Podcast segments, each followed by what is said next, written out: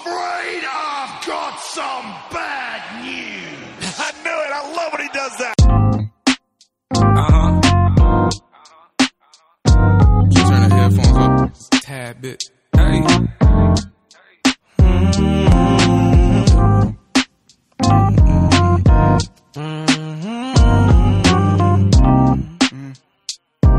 Mm-hmm. Yeah. Been around the way, I ain't a stranger to struggle. Have talks to myself like I'm leading the huddle. Never been one to complain about the rain in the jungle. Cause looking down brings reflection when I'm stepping in puddles. Misunderstood as it seems, call me an anomaly. They get green when I preach. That belief within the dream is what you need to be the change that is rarely ever seen. To get to where you have to go by leaving where you used I've to be. been through this, been through that, reminiscing on my past. I found bliss in the way that I carry on my back. Let my soul sing my song. It goes. Ooh, na, na, na, na. I still rose from all my lows. I say, ooh, na, na, na. Hey, I make dollars, then they holler. I raise father when bad times make the days harder. But now I'm working on the flow, make it sway proper. So I could look up at the stands like, hey mama, hey papa. Sorry for the delay. I've been weaving through struggles and I ain't talking teenage drama. I found a light and truth be told, I don't relay rah rah. I mean no harm when I say I prefer my shades darker. I write my story with no shame on that comma. My outfits is gold chains and suede armor. I made my bed with silk sheets, spent days walking through the valley of suede waters. My waves charter, so why bother giving up? I'ma just play harder and work like I got eight sons and eight daughters. I got the haters frowning, talking about what they oughta, but I ain't mad. That's the only thing that they taught 'em. This not a gospel record. This a proud to be a black dad like Oscar record. This a open up your mind until you conscious record. This is started from the bottom, not that Aubrey record. Realize you far from second, ahead of your time. You early for work. You know what they say, the early bird gets to the worm. Been overlooked so long, you make them question how you been so strong. Fist up when you sing this song, it goes. I've been through this, been through that, reminiscing on my past. I found bliss in the way that I carry on my back. Let my soul sing my song. It goes. Ooh, na, na, na, na.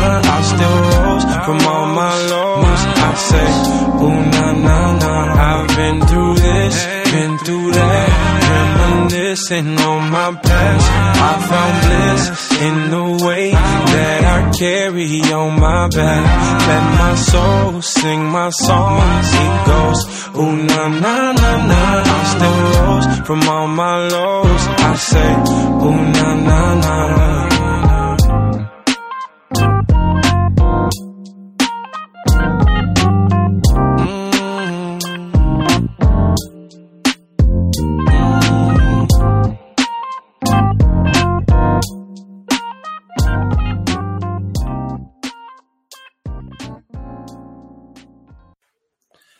Good morning. Good afternoon. Maybe you're the next day. God knows what's going on. Anytime you're listening or watching this fine broadcast, we welcome you to episode 257 of the Hoots Podcast. It's Thursday, May 13th, 2021. It's yours truly, the nefarious brother Adam, aka Joshie Lopez.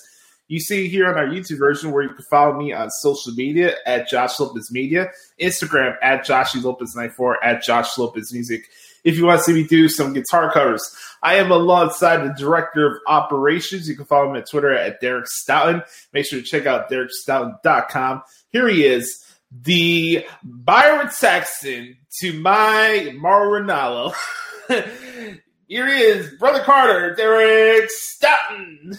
Josh, I wouldn't be offended if that was the God to honest truth. I am the Saxton of this. Like, I, I very much accept my role as the Saxton of this commentary team. But, you know, Josh, this worked out so well last week.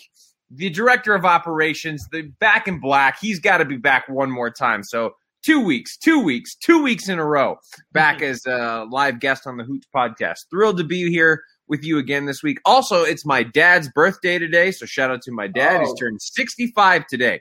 So uh Wow. shout out to Senor Stoughton for uh uh his his for everything. So happy birthday to my dad. And uh yeah, look, it was been a great week. Looking forward to a great show today and looking forward to talking uh got some got a big show this weekend to go over, and we'll be doing that too. So good stuff. You know, it's ironic you mentioned that because today's my mom's uh, 45th birthday. Wow. Today. That's cool. That's Wow. cool. nice. How about that? May 13th. Shout Yeah. out to also to one of my best friends growing up in Canada, Chris. It's also his birthday today too. So Speaking of the birthdays, I want to give a shout out to everybody that wished your boy a happy birthday oh, yes. last Friday. Uh, really appreciate the number of people that reached out. Uh, it's just once you get older, I think everybody get realizes it's like it's like not that it's just another day, but the fact that people still take time out of day to reach out to you and stuff like that. Plus, I've never been a person that wanted to go to clubs or do anything big like that for my birthdays. So, but again, I just want to say a big shout out to everybody that reached out uh, with birthday shouts last week. It meant a lot to me. So we got a lot to talk about this week. I put down the format of the show in the description where you see the video right now, guys, of what we're talking about this week. And we got uh, some stuff to go into WWE. We got WrestleMania Backlash coming up this Sunday. We'll be making predictions. Yes. yes, indeed. Uh, that that that'll be going on at the at that'll be our final segment of the show after uh, what the hell is wrong with AEW. Also, we'll get into this week at WWE as well, but we will begin our festivities as we usually do on the Hoots podcast with the Good Brothers Q and A session. Now, as always, if you are new to the podcast, if you want to send myself or Brother Carter a question on the Hoots podcast, all you have to do is hit me up on Twitter at Josh Lopez Media or email us at the Hoots podcast at gmail.com. Uh, as I By have, the way, on a side note, Josh, we must keep free the Hoots podcast hashtag going because this is still get, this is getting ridiculous. We've got to free the Hoots podcast. Yeah, it's been since February. My t- old Twitter account got suspended. It's, it's ridiculous. Um, Free the Hoots podcast. you know, since I have Carter here, uh, I put it out uh, earlier this week. Like, we're gonna play this off air. Uh, uh, gonna play it by air in the in the coming weeks. You know, Carter just finished his educational uh, festivities for the- his semester, so we're gonna play it by air and what his schedule's like. I'm not gonna guarantee that Carter will be here every single week, but while he is here and we're getting towards the summertime, you may get more live editions of the show like this and have some fun. So. Um, Thank I- you I- for doing this again. Yeah. Oh, dude. Um, thanks for having me. I'm, I'm always happy to be. Uh, and you know, I only have to give performance evaluations about once a month. You know, to check in on everything, make sure everything's good. So I don't. E- you're not even getting a performance evaluation today, Josh. This is just two good brothers shooting the shit. You know. So Yes. uh, I, I hope that our fans enjoy the live audition or the live editions of the show. I will say to them, "You're welcome." Or I'm sorry, depending on how you feel about, about Right. interactions with uh, with hoodoo, as Mitchell McLukewarm refers to me. Oh God. By the way, shout out to Matt and Tony. Definitely check out the uh, TBD Wrestling Podcast. They do great work every week. okay, we're gonna start it off with another good brother who listens to both of our podcasts. Uh, make sure to hit him up at Twitter at xteenZaletta24x on Twitter. It's Chris Zaletta. Starting off hot. Was Booker T in your mind one of the top guys in the invasion angle? Would that still have been the case if Hogan, Goldberg, and Sting were involved at that time period? I'll say yes because I think Booker T, uh, as WCW was getting its end, I mean Booker T was really ascending to the top of that of that roster. You know, he had had a world title reign. Uh, he actually had two world title reigns, I believe, uh, before the company ran out, uh, went out of business. So um, I think he would have been. You know, he came in hot in WWE and uh, was able to work with The Rock and other top name talent, and and really stepped up and proved why he was one of the few that was able to to separ- distance himself from WCW and really make a name for himself in WWE. Obviously, doing the Booker Two thing with the King Booker, you know, and and the Sharmell stuff. So, um, so I would say yes for sure. I think good paths are just uh, curtailed for good people. Um, you know, at the end of the day, no matter what the circumstances are. Also, what benefited Booker was that he was a homegrown talent uh, in WCW towards the end of that era, even though they were playing hot potato with the WCW title towards the end of the company.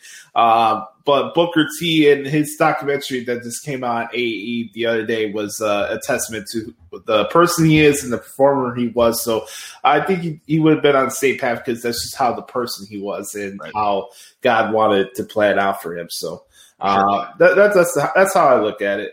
Uh, next question: Who poses the biggest threat to the Kansas City Chiefs this season in the AFC? Ooh, man, that's that's a tough question. Uh boy. Josh, I'm gonna let you go first on this because I need to think about this one for a second. Um, I'm gonna go with the Buffalo Bills. That'll be my. Oh yeah, yeah, yeah. Good call. Yeah, yeah, yeah. Good call. Yes. Um, you know, it's it's either the Bills or I still say you got to watch out for the Cleveland Browns, man. I'm telling you, the Browns could they're going to be that sneaky good team. Are But- they actually going to be a sustainable team this time, or oh, we got a playoff appearance and then we're like six and eleven this season?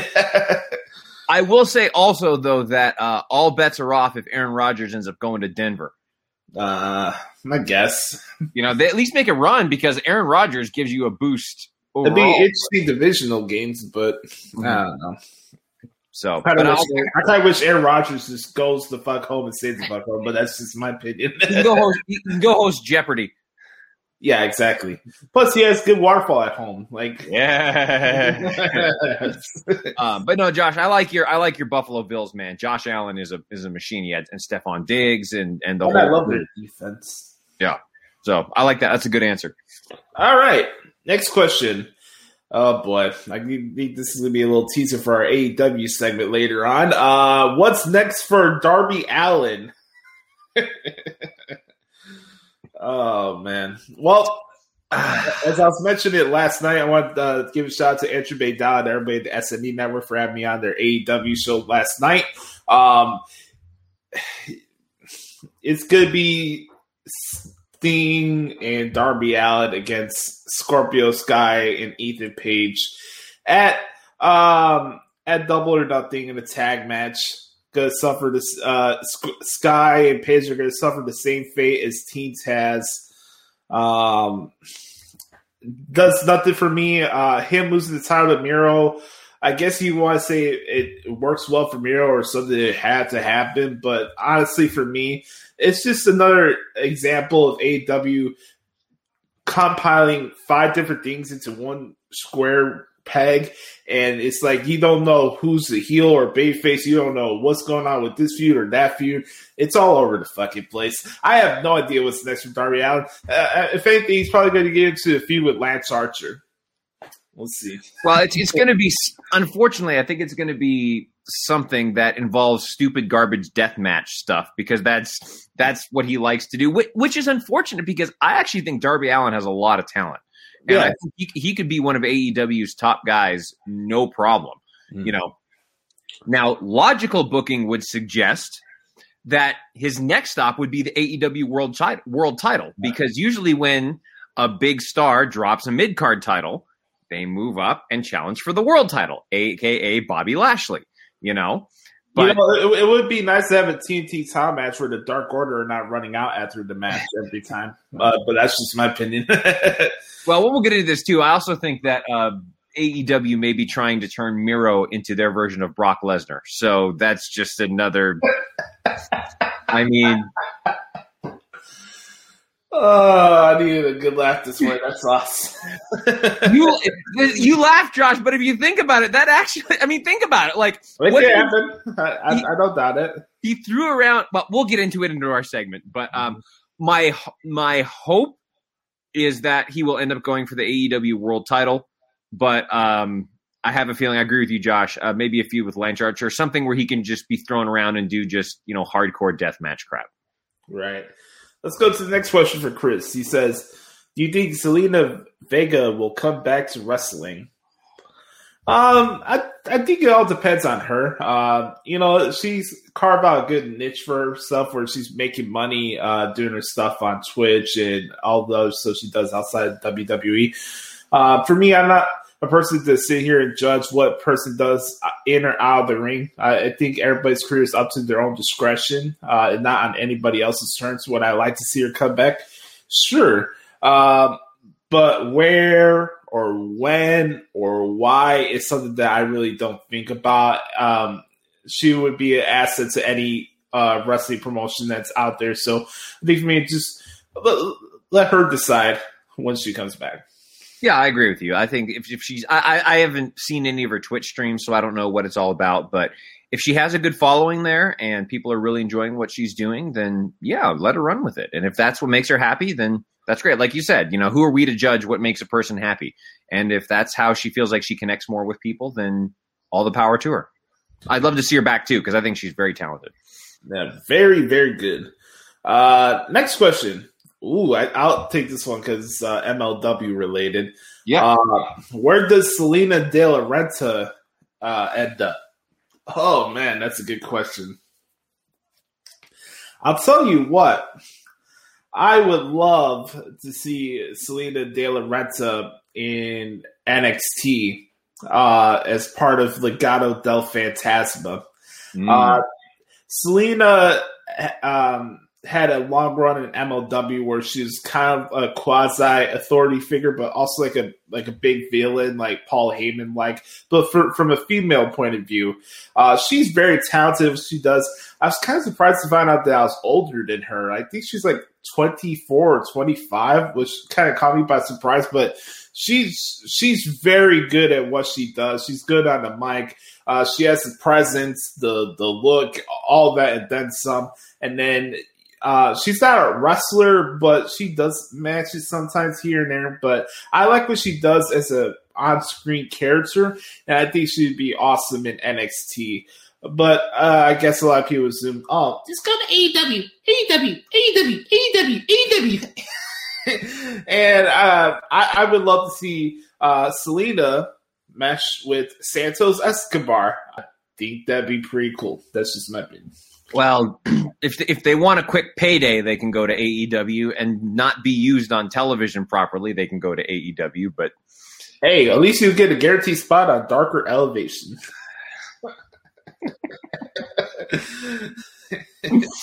uh, how many shows were there this week, Josh? Or how many matches this week before uh, Dynamite? I'm glad you asked this week. Uh, 30 matches, 14 for Elevation, 16 for Dark. Uh, and then we had five last night, which I was shocked. 35 matches. Good God. Um, okay. Next question. Ooh, here we go. We got a football one. Which NFL coaches are on the hot seat next year? Ooh. Go ahead, Carter. Um, which NFL coaches are on the hot seat next year? Um, well, I think all the ones that needed to be replaced were replaced this year. So yeah, I don't. I don't it's hard to say who's going to be on the hot seat next year. Um, mm-hmm. I got one because I Matt Nagy would be the only one I can think of um, if he doesn't turn it around with uh, with Chicago. The only reason they put Matt Nagy on the hot seat is they wanted to rush the whole Mitch Trubisky's a failure thing, and then they thrust that upon him. That's a, a, guy that's been in the playoffs two out of his first three years as a coach and one coach of the year. I don't know how the hell that constitutes you being in the hot seat, but – NFL it, media be NFL media since. Hey, listen, it ain't what it's not. What have you done for me? It's what have you done for me lately? Like, let's just be real. That's how just in the playoffs last year. That's what I mean. I know. listen, don't. I'm not going after you. I just don't get where some of these like hot take analysts come mm-hmm. from sometimes. Um, like I'm not a big fan of Domonique Foxworth. He could, he could go home and stay home as His passive aggressive, snarky ass. Uh, Marcus Spears, I think he's about to have a heart attack whenever somebody disagrees with him. Uh, oh, you don't like Swagoo? No, you a fan of Swagoo? Come on, man. No, uh, I, I got one, but it's also the, the same division. Mike Zimmer I've heard so much stuff about Mike Zimmer being this great coach and yada yada yada. Yeah, and I get the Vi- the Queens were in the NFC title game a few years ago. But what have you, like you just said, Brecker? What have you done for me lately? Uh, just get more memes about Kirk Cousins and his being an anti-mask wearing guy. Like, I don't. You can't tell me that Mike Zimmer was at least not on the hot seat last season his right. seat's gonna be cooking, sizzling. Well, they had well they they had an okay draft, I guess. Um, I, am not I am I'm not Mel Kiper. I can't can't evaluate that either way. Right. I will see. I we'll see. But no, that's that's not a bad one either. Uh, Um, who else? Jon Gruden? No, he has a ten year. No, he has ten year deal. He'll be fine. But again, I think like all the coaches that were in trouble last year got replaced. I mean, Jacksonville, the Jets, uh, the Chargers. I mean, they all uh, the Texans. They've all replaced their head coaches. They- So I mean, Vic Fangio probably. well, I don't know. It's I mean, Denver did not have a good season last year. No, no question. But they had a good draft too. So uh, we'll see. We'll see. There's a lot of people that are saying that Denver is going to be a lot better this year. So we'll see. It'd be funny if they put uh, Matt Lafleur. Matt Lafleur. uh, all right, next question. We're having a lot of fun here with this Q and A session so far. Uh, is interesting one. Make it or break it year for Daniel Jones. This is a break. Um, I think this is going to be a make it year because, I mean, the Giants had a good draft. Saquon's coming back, so if if if the Giants don't produce this year, uh, I mean, this will be the end for Daniel Jones. Um, but I, I I have a feeling that he's going to step it up, and the Giants are going to be a lot better next year. So I'm going to say make it. I, I just don't know why people put like three year windows on quarterbacks that get drafted, as if you understand how quarterback development is supposed to go. Quarterback development is not linear. I mean, look how long it took Kurt Warner to become Kurt Warner, or John Elway uh, become John Elway. Ryan Tannehill's another one. Exactly. Uh, I'm not going to come in here and say Daniel Jones is a great quarterback. Obviously, the guy fumbles the ball a lot, has no ball security if his life depended on it. But I, I don't know if it's make it or break it, to be honest with you, because also you got to realize the team he's on. The Giants have not been a good football team over the last five to ten years, and they fired their last coach. They had a crappy season last year. Yeah, I know Saquon had his ACL surge, uh, ACL tour, but also even when he was playing, they weren't even that good of a team. So I know they had a good all season. They had a lot of people. Uh, be interesting that that wide receiver crew that they got is should be pretty good this year. So I, I obviously for me, I'd say take the next level is probably the, where my head's at as far as Daniel Jones is year. Yeah, no, it's, I agree with you on that one. Uh, But, but the other, they also have to remember with the Giants, though they play in the worst division in the history of football. Yeah. So I mean, anybody could, anybody could come out of the NFC least. I mean, even ever, you know. So we will see what happens with that. But it's going to be good. It's, I'm really excited about the NFL season. I think it's going to be a good year. Yeah, I'm, I'm excited for Fitz Magic 18, 18 weeks. Well, eh, you know, Josh, you bring up the quarterback thing. Everybody expects every quarterback coming out of college now, if they're not a, if they're not succeeding in the time that Patrick Mahomes, Justin Herbert, you know, if you're not a superstar within two years of the league, you're an automatic bust because that's well, Patrick Mahomes did it. Well, Justin Herbert did it. Like, right. you know, it's like not everybody is those guys. Like, it, I don't know. Yeah, just like oh, John Cena got title shot, title shots, and title reigns out of the blue. Oh, what do you mean it took somebody eight years to get a title shot? Uh, look at Bret Hart when he first came to WWF and how long it took for him to get his, his title run. You know, Bob, it took Bobby Lashley 16 years to become WWE champion. Drew McIntyre 17 years to become WWE champion. Like exactly. takes a while. But no, that um, that Kadarius uh, Kadarius Toney out of Mhm. Florida. I I've seen him play. He's a stud. He he he could have been one of the major sleeper picks in the first round. Like watch out for the Giants. All right, next question. Make it or uh, no, I heard that one. Best SmackDown general manager. Oh, this is easy, player. This one's easy, player. Hello, hello, hello. The Undertaker. You go one on one with the Undertaker. Uh, We're gonna have a six man tag team match, player. I never, you know, I, I have like so much fatigue with tag matches these days. So whenever I heard like tell you I'll come out and pose the tag, he's the only person that can get people interested in a tag team match. We're gonna have a twenty man tag team match. Oh, that's funny. Honestly, I, I, you, would it's have, gotta, you would have like a King of the Ring tag tournament if it was up to him. no, it's got to be Teddy Long, I think. Anyways, mm-hmm. Uh, I, I think it's him. It's also to me. I always thought he was like the only actual SmackDown general manager. Like when you look at like Paul Heyman or Stephanie McMahon, they're just like commissioners. right? Hell, even Big Johnny, you could put in the same category as People power. people. Don't they love me? I got three hundred Twitter followers. Yeah, screw you and your three hundred Twitter followers, pal. Uh, I don't know, man. I like John No. I, I was doing a CM Punk quote there. oh, I see. Uh, uh, well, then, well, then we'll just we'll we'll we'll ignore that. We'll get we'll, we'll edit that out of post. Do I lose some? We'll edit it I lose some points because I mentioned CM Punk? Yes, yes. We'll, we'll edit that out of. Well, you know, we'll fix that in post. We'll get rid of that reference. All right. Dude, I always liked John Laurinaitis. I thought People Power was hilarious. Oh, he was great. he was awesome. Um, next question. Uh, speaking of general managers and on-screen authority figures, uh, Adam Pearce job evaluation so far. Go ahead, brother Carter. I think he gets an A. I love what Adam Pearce is doing. I think he, he's in the perfect role.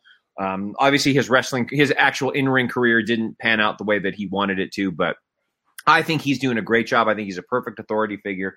I think he needs to be on one show um, and let. I think he needs to be on Raw, and I think Sonya Deville needs to run SmackDown because I'd love to see Sonya Deville stand up to Roman Reigns. I think that actually could be some great television. You know, Adam Pearce. You know, he he's he ain't going to stand up to Roman Reigns, but I think Sonya Deville could. But but I give Adam Pearce an A. I'll say an A minus. But um, but I I like Adam Pearce a lot. I think he's great. Uh, Ad Pearce passes my evaluation test with flying colors as well. I just like how he carries himself on screen, and he's done a good job. But it's always uh, always go with the bar. You either like Teddy Long or you could be Brad Maddox. That's the bar where I'm at with GM. So Ad Pearce is on the right path, pal. You're not going to throw Vickie Guerrero in there too? Uh, Vickie was a good GM. She was great. Yeah. oh my gosh. She still does the excuse me stuff, and I don't know what the hell's going on with her and Nyla Rose. I who Th- knows? Well, and we'll get into that, Josh, because that uh, I I thought AEW's women's division was moving in the right direction. I was very, very, very wrong. yeah, well, anyways, we'll we'll get into it when we get into our segment. All right, last question from Chris. He says top ten players in the MLB uh, currently. Do you watch any baseball, Brett Carter? I'm not a I, I'm not a big baseball. Uh, I only really watch around the playoffs, or maybe if we'll go to a live game uh, in the summertime. But that's about it.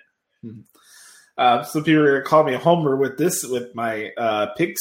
let's let's do this in order, okay?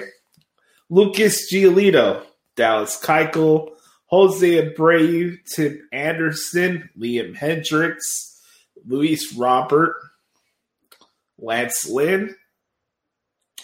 We're at seven, right? Um, oh, Michael Kopech, eight.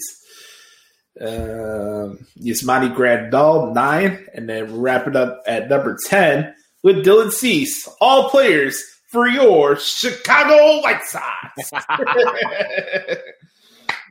Well done, brother Adam. Well done. All right, you're you're uh you're you've made your ground back after that CM Punk comment. Good job. Way to troll everybody. I like that. Good job. yeah, uh, uh, I'm, I'm sorry. I didn't want to bore people with Cubs players. Sorry, Sam, if you're listening to this. Go Cubs, go. Go Cubs, go. Okay, sorry, Josh. I know you're not a Cubs fan. that the worst sports song ever. Dude, I've been I told you I've been to Harry Caray's steakhouse. Um it's pretty good. It's overpriced, but it's it is it is good and it's it's cool to see cuz Oh. I mean Harry I know you're not a Cubs fan, but Harry Caray was one of the greatest sports play-by-play announcers of all time. You can't argue that. No, of course. And he also worked for the White Sox back in the day as well. Um, my, my- what I was going to say is that you mentioned overpriced. That's just Chicago in a nutshell. Uh, kind of uh, one of the reasons why I'm moving out sooner or later. Yes. All right. Thanks, Chris. for the Awesome questions. Uh, we're Great. Thank go- you, Chris. we're going to transition to the next set of questions from uh, Nate the Great, which you can follow him at Twitter at Psycho Nagiri on Twitter. Good brother of the Hoots podcast. He had some he he had some good tweets last night regarding AEW. So check those out. That was pretty good. He had some pretty good stuff last night. I like it. Yeah, he, here's the thing. Also, as we can see out with the segment, I, I mentioned it on Twitter uh, on Tuesday. Like when it comes to the segments, we get into the time, especially when like we're in like these in between periods of like B level pay per views. If there's a show that's kind of uh, a week that's kind of eh or indifferent, we want you guys to send some like personal questions so you get get to know us a little bit better and try to change it a little bit than just like wrestling and sports. So that's why I put it out there. If you have like mental health or any type of issue you're going with, we love to help you out, help you guys out with that stuff as well. So, um, all right, here's Nate's questions. We're gonna start off here. He says, "Do you think the Briscoes will ever leave Ring of Honor before they retire? If so, where would you like them to go?" Um, I think the Briscoes probably just stay at Ring of Honor. Uh, that's that's the vibe I get from them. They just probably want to be one of those towns to say that hey, we had a successful career not being associated with the WWE, and they have. They're they're definitely been one of the best tag teams in the last 15, 20 years. So uh, I I don't think they'll leave Ring of Honor. It's great. They were were they a part of Aces and Eights when they were with Ian? No, I'm thinking. Of, I'm thinking of Wes Brisco. Okay, sorry. Yeah. sorry, sorry, sorry. no, we're talking about like North Dakota Briscoes with their chicken hands and all that. That's right. No, um, let's see. What's the next question here? He says, um, "How do you feel about a Jay Uso versus Jimmy Uso feud?" Go ahead, Brad Carter. I would love that. That that was one of the first things I thought of is that maybe at some point we'll get a Jimmy versus Jay match. I think that could be incredible. I could see that happening at SummerSlam. That could be a SummerSlam match. I don't think that I don't think that's the direction they're going to go. I think Jimmy will ultimately end up siding with Roman Reigns and they'll win the tag titles again. But um, I would love to see a Jimmy versus Jay match. I think, especially put that in front of a live crowd, I think people would hype the hell out of that match. I would love to see that. I think that would be absolutely terrific. It'll be a drag out slobber knocker. pal. Yes, it would. Yes, it would. Uh, next question: How much life does Bobby Fish uh, singles run have? I I don't see why not. I mean, all members of uh, the Undisputed Era, the former Undisputed Era, are incredibly talented. I, I I I don't see why it couldn't have success. I mean, look what look at what Kyle O'Reilly's been able to do recently, and we know what Adam Cole can do. We know what Roderick Strong can do. So I don't. You know, I don't see any reason why Bobby Fish can't have just as successful as a single run as the the rest of them. I'd, I'd say his singles run would be short just due to the fact of he's perpetually injured. Hmm. And just from how things are done in WWE, I, I think the only way he would have a more extensive single run if he was in like NXT UK. Or stood in NXT. I, I just don't see what he would do on Raw or SmackDown on his own without him being put in a tag team or doing a reunion of Undisputed Era. So I think more from an injury point of view, uh, it'd be hard for to buy into a full, long, extensive singles run. But uh, he's a good wrestler. Uh, there's no taking that away from him. Yeah. Uh, No, I, I definitely think NXT is his destination. He needs to be a like a Johnny Gargano, an NXT lifer kind of person. I think he'd be great at that. Right. We got three more questions for Nate here. He says, um, I love the cruiserweight slash junior division. That's why I asked a bunch of questions about it. So NXT had a cruiserweight title match main event NXT this week. What do you think is stopping New Japan and Impact from having their junior and X Division main event shows, if anything? Well, I would not say that New Japan does not have their junior heavyweights uh, main event show because they've done it a, a couple times already with Hiromu Takahashi, um, and they also with New Japan they they put a lot of emphasis on the junior title because they make it they usually make it the semi main event of particular events when th- those titles are on the line. So um, as far as impact's concerned. Um, I guess it's just whatever's convenient for uh, Don Callis and Olivier because that's where it is right now. Um, it, I, it, the X Division with Impact is good, but it's, it's never been a draw. Well, At least uh, uh, it can be a draw to a niche audience. Uh, but as far as like gauging casual viewers and being like, okay, this is Impact, we're gonna get this ring up to like two million people instead instead of whatever they get on AXS TV right now. The X Division is just not a draw. the style of wrestling that's over on Twitter or the way wrestling fans want these to be booked these days is not um it's not to what casual wrestling fans like because they don't look they don't watch the stuff the way we do. Like I I I, I always joke that I cover too much wrestling. But also I could realize from my own point of view that even I don't agree with the the way hardcore wrestling fans look at things. Sure. It, it, I have a different outlook in the business now because it's work for me, but also I'm trying to learn something with every show. So I'm not looking at it for what only Joshie, this the hardcore wrestling fan would want all these years. It's it, it, it's different, but also when it comes to every wrestling show that you watch, you should not be thinking about what another company is doing at the same time. That's why I always stress about identity and form your identity. Because you don't have it, how can you call yourself an alternative? we can call space AEW is just a Thunder knockoff. yeah, that's all it is.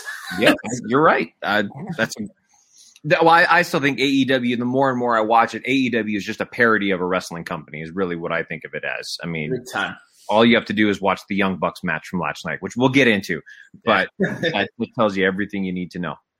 Uh, we had two uh, personal questions to wrap up the podcast this week. This is an interesting one here. All right. Uh, first one What helps you get going in the morning, and are you a big coffee guy? Well, uh, I am currently sipping on my coffee that I made in my coffee machine this morning. So, yes, I definitely do like drinking coffee. Uh, you know, I'll just you know I I, um, I get up and I usually first thing I do is I get my phone and you know double check some apps just to make sure that everything's good. Set my fantasy lineup. Um, you know, just spend a little bit of time getting getting going in the morning. Um, there's actually a really really interesting video that I watch from time to time, and it's called "The Daily Routine of Christian Lindberg." And Christian Lindberg is a uh, he has a three career. He's a three faceted career. He's a professional trombone soloist, a professional composer, and a professional conductor. And he has developed this minute by minute routine that he does every single day. Now, I'm not suggesting that everybody does something like that because it's pretty. Right. It's pretty, you know, like okay, but it is a very fascinating thing to look at. So um, so I definitely check that out. Just, just you know, kind of, it kind of puts things in perspective. Again, I just try to ease into the drink, drink, drink some coffee, and then get rocking and rolling. But you know, just I, I try not to. I always, you know, if I'm just kind of laying in bed or I'm just sitting in the shower, I just something in my brain clicks and says, nobody ever changed the world by sitting in the shower. Nobody ever changed the world by lying in bed. You know, so that just kind of keeps me going. Right. Um, I'm not a big coffee guy. I've never been a big coffee guy. Um, I think the only exception I had is like vanilla bean coffee at Starbucks a couple times, but I'm not really just a big connoisseur of coffee. Um, what gets me going up in the morning is um, I, I, I always say like my days my days are fluid depending on my transcript schedule. Um, I'm usually up a lot to like two or three o'clock in the morning on most days throughout the week just because of my work schedule. Um, and also, I have a side job where I work at my uncle's tattoo shop. So I don't have the normal morning routine that everybody has. Uh, sometimes I'll, if, if there's not a New Japan show, I'll wake up like around 8.30 or 9 o'clock that day and I load up this sucker here. This is my routine water. Uh, I, my water right here. I take two turns of water sessions, um, drinking every every morning, and then um, as far as like inspiration, like getting my mind in the right mental frame, I watch um, a couple videos from a guy named Stephan Speaks. Uh, who's a life uh, dating and relationship coach. They also mental health as well. So I watch a lot of his videos. If you guys are a friend of me on Facebook, you probably see me share a couple of those videos on there. Uh, it's all part of like wisdom and um, have a higher value thinking than doing the status quo is more anything. Uh, it's not to attach a label to yourself. Call, you know, a lot, a lot of people that make content like, oh, I'm an alpha male because of this. No, you you're an alpha male for how you carry yourself and why you're doing the things that you're doing, and that you're making your own decisions for yourself, not because you're doing it to have benefits from other people. Um, you understand what your value is. You know what your purpose is on. You're on your focus. You're on your grind, and I, that's me to see. When I wake up and I do my routine, I'm focused on what I need to do, and doing that, I, I really waste no time on wasted energy. I just don't have time for it or the energy for it. I, it serves no purpose to me.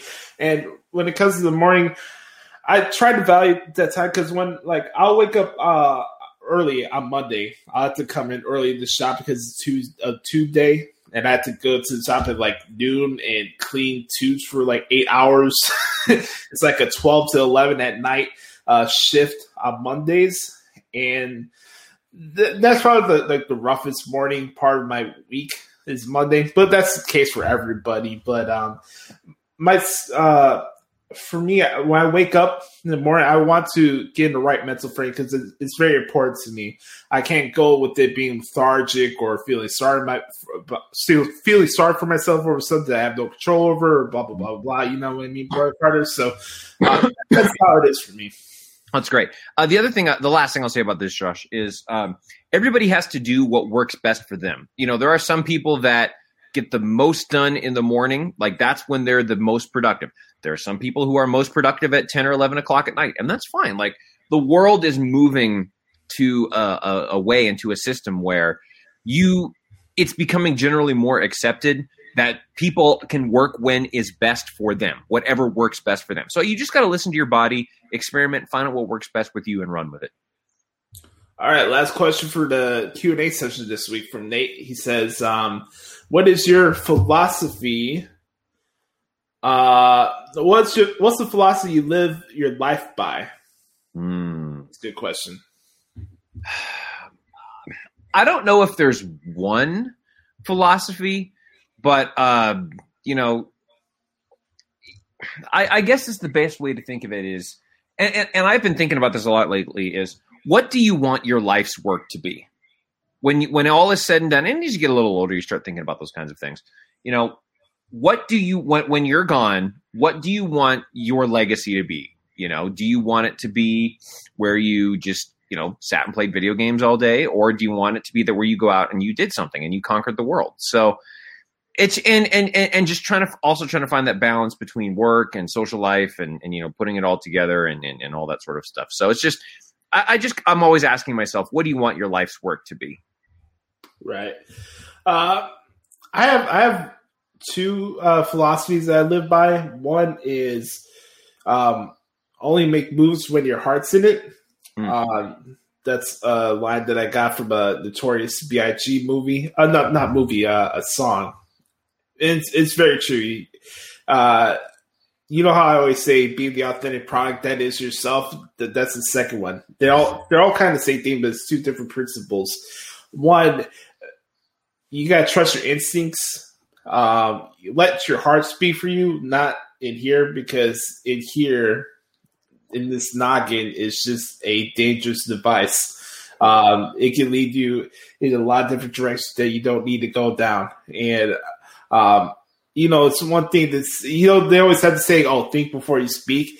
Yeah, that's true. But also, you got to remember, man, like people try to act like this naive that there's no mental health issues, but there is. And not a lot of people are, are uh, take time to acknowledge their issues that they have because maybe they're embarrassed by it. But it's nothing to be embarrassed about. You know, I, I deal with depression.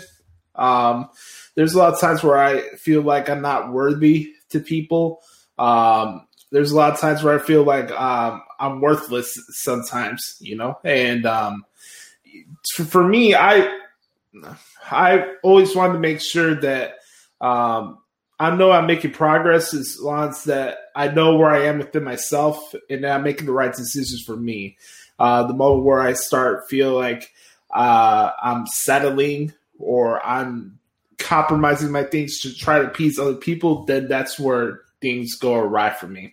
And for me, I just want to make sure that I get better every day as a person, as a person uh, recording shows, a person writing articles, and I just want to do it all for the right reasons, and also just being a good person is general. No, nobody on on this planet is perfect by any means. Um, we all have our own flaws in our own ways, uh, but for me, at the end of the day, it's I have to be who I am, be the authentic product that is myself, and also if something comes my way, uh, bad energy or whatever the situation is, I have to make the, right decision for me, what what my heart says, and um, whether that's professional or personal. Um, uh, I always say this: like you have to adapt when bad energy comes your way, because if you don't, you're just gonna go down a bad rabbit hole. So that's that's what I live by. I love it, man. That's great. I want to thank um, Chris and Nate for the questions this week. You guys did a great job this week, as always. If you ever want to send myself or Brad Carter a question, uh, hit us up at Twitter or the Hoots Podcast at gmail.com. Also, I wanted to mention you guys subscribe to the podcast because you're free of charge every single Thursday. Uh, no, we don't have a Patreon account or anything like that. So That's right. You guys, you guys could uh, check out the podcast as is, and um, we appreciate any feedback you have for the show. Absolutely. That's, that's how we get better. Is we want to know what we want to know what you think, and we want to know what you all want to hear uh, from the nefarious brother Adam and the amazing and elated brother Carter. this is why I am the Saxton to your uh, to your Ranallo. Anyways, go ahead, Josh. All right. How about me? A space flight tiger drop to the outside. All right. Uh, let's go to this week in WWE. Uh, we're coming off the heels of Throwback SmackDown. I can't believe it's going to be Friday tomorrow. This I know it. week By like insane. Um, yeah, so we got Throwback SmackDown tomorrow. No, no, that was last week. But Yeah. uh, let's start off with that. Uh, what was your thoughts on Throwback SmackDown? Do you like the the the look of it? Do you like the Michael Cole doing the frosted tits and the old jacket back then? What what was your No, thoughts on the show? I thought I thought it was great. It's you know always those throwback shows are always a lot of fun, and you know a chance to relive some moments and some nostalgia and stuff like that. So I thought that was all. I thought that was all great. Um, as far as the, uh, and I know a lot of this stuff will tie into get when we get into our predictions a little bit later on in the show. But um, no, I thought it was great. Um, very, very, very cool uh, vibe. Always fun to see those moments. That's, you know, usually I don't like the big 10, 12 man tag team matches, but I think for a throwback show, it's okay. It's fine. You know, like if, if you do a specialty show, it's okay to have those matches. Um, but no, I, I overall, I thought it was really, really, really good. Uh, do you want me to get into some of the specific segments or do you want, will, will we break those down? Uh, yeah, we can we can break a couple things down. Okay. Um, yeah, but no, overall, I thought the show was really good. Uh, just a couple, great to see. Um, obviously, great to see Jimmy Uso back. Real, I was actually really gr- uh, great to see Carmella back. That I was been wondering where she's been. Um, so that was really great to see Carmella back. I was hoping we'd get more of a match with her and Ruby Riott, but um, but uh, but no, I thought that was really good. Uh, what else? Uh, obviously, Teddy Long stuff was great. Um, all the, all that was really cool. Um, also, I will say, um, I forgot how cool the ring implosion spot spot was when they first did it. Like that was like I, I'd forgotten about, and I, and I know you you kind of see it now and you think about it, but if you really think about it, like that was pretty revolutionary for its time. The ring im- implosion spot. Uh, also, by the way, Josh, I went back and watched that promo with Tamina on topic talking smack. That was fantastic. Like I can see why she's getting a push, and um and all that stuff was great. Oh, Um. What else? yeah, uh, what else uh, that I really like this week? Um, seeing the ice cream bars promo, I thought that was hilarious. That was great. Um, and also uh, more with the Jimmy Uso thing. Um, I like how they tied it back into Hell in a Cell. I thought that was really great storytelling um, when when Jimmy Uso came back. So Hold uh, up, bro. I really enjoyed the show. Hold up, bro. I thought WWE doesn't do long term storytelling. No, that's AEW. Um, Oh yeah. Uh, but uh, no, I, I really enjoyed the show this week. Uh, I'm trying to think if there's anything else uh, I mentioned, and I'm sure if you say some stuff, it'll it'll come back to me. But yeah. you know, I really enjoyed it. Uh, one thing I noticed is that people, wrestling fans, take these two literally these days. Um, Yeah, I know they had like the old school WWF '80s logo on the screen. Oh, this wasn't around in the '90s with SmackDown. Like, it's throwback SmackDown. It was a whole throwback theme on all Fox Sports programming.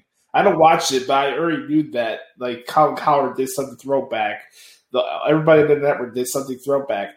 Uh, so like, uh, did you did you not see the 1999 SmackDown logo all over the show? did you not see the blue referee T-shirts, which were great? Shout out to referee Tony S. I'm sure you loved seeing that on the show. I did too. I think they should actually keep that look. I actually really I thought it like. no, it's like it, it's it's different. It's it's not generic referee shirt. I actually really like that shirt. I think they should keep it. Yeah, here's the thing. Um, I, I just don't know why people take these so literally. Like, oh my god, uh, this week man did not look like that on SmackDown. It's a throwback show. Please get over yourself. Uh, like it's so ridiculous where people let one thing ruin an entire show for them. Oh, Pat McAfee's dressed up like Vince Man, and we got the old '80s WWF logo. Oh, this doesn't make sense. This doesn't make. There's no continuity here. Just watch the fucking show. All right, Brianna Alvarez, calm down. um, so as far as the show's concerned, um, I, I agree with you. Stuff with uh, Jimmy Uso and Jay, I thought that was pretty interesting, especially how they tied it in the end. Uh, Cesaro uh, got to lay out everybody with neutralizers, so that was a good way to close out the show. I thought Rollins and Cesaro had a good match. Yes. uh, start off the show. I'm curious to see what's going to happen with him next. I really like that backstage um, segment with him and Roman Reigns. Uh, I thought that was really good. Mhm. Um, trying to trying to see where things are going to go with Bianca Belair and Bayley.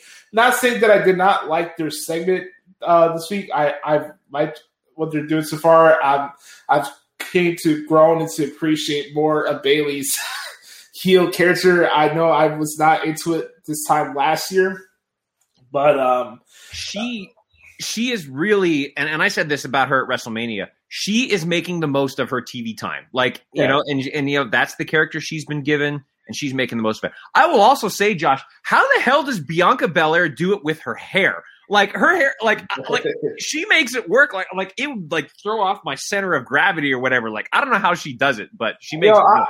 you know, honestly, bro, I don't know if there's anything in this world that Bianca Belair can't do at this point. I, I gotta agree. say, I gotta say, Bayley's looking pretty good, as uh, Booker T was saying back in the day. looking good.